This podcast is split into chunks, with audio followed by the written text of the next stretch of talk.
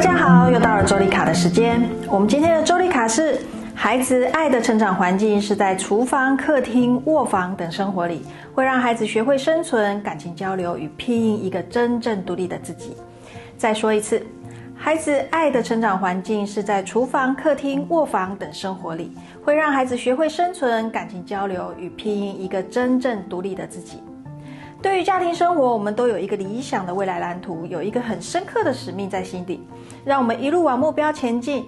但路途中要怎么顺着加速前进，又要怎么越过阻碍往上冲呢？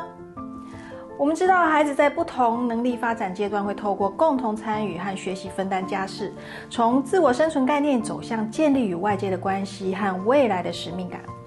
孩子会在家庭的互动中不断的重复经验所有的挫折、赞美、冲突跟成就感，进而建立起自律、自信与自爱。说个故事给大家听：有位母亲某天下班一进门，就看见读小学的孩子自己在洗菜切菜。孩子见到妈妈回来了，就跟妈妈说：“妈，我今天都没有上到课哦，你知道为什么吗？因为今天每班人要选一个人去厨房煮菜，要比谁煮的好吃。”我们班的人都选我，我就去了，煮了一个早上。厨房阿姨要我们自己选食材，我就是煎这个鱼，等一下要煎的鱼片。阿姨问我要煎一片还是煎全校的，我说我要煎全校的，五百多片哦。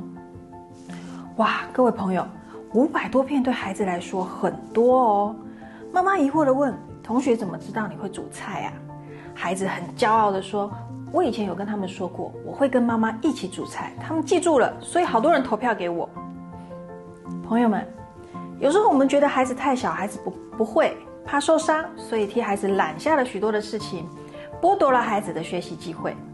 所以呢，想要未来好生活，就让自己浸泡在生活里，真正将烹饪、打扫、整理、游戏、学习、工作都融合在一起的时候，我们才真正学会生活，学会生存。学会相处。关于本期话题有任何反馈和疑问，都欢迎留言哦。我们下次见。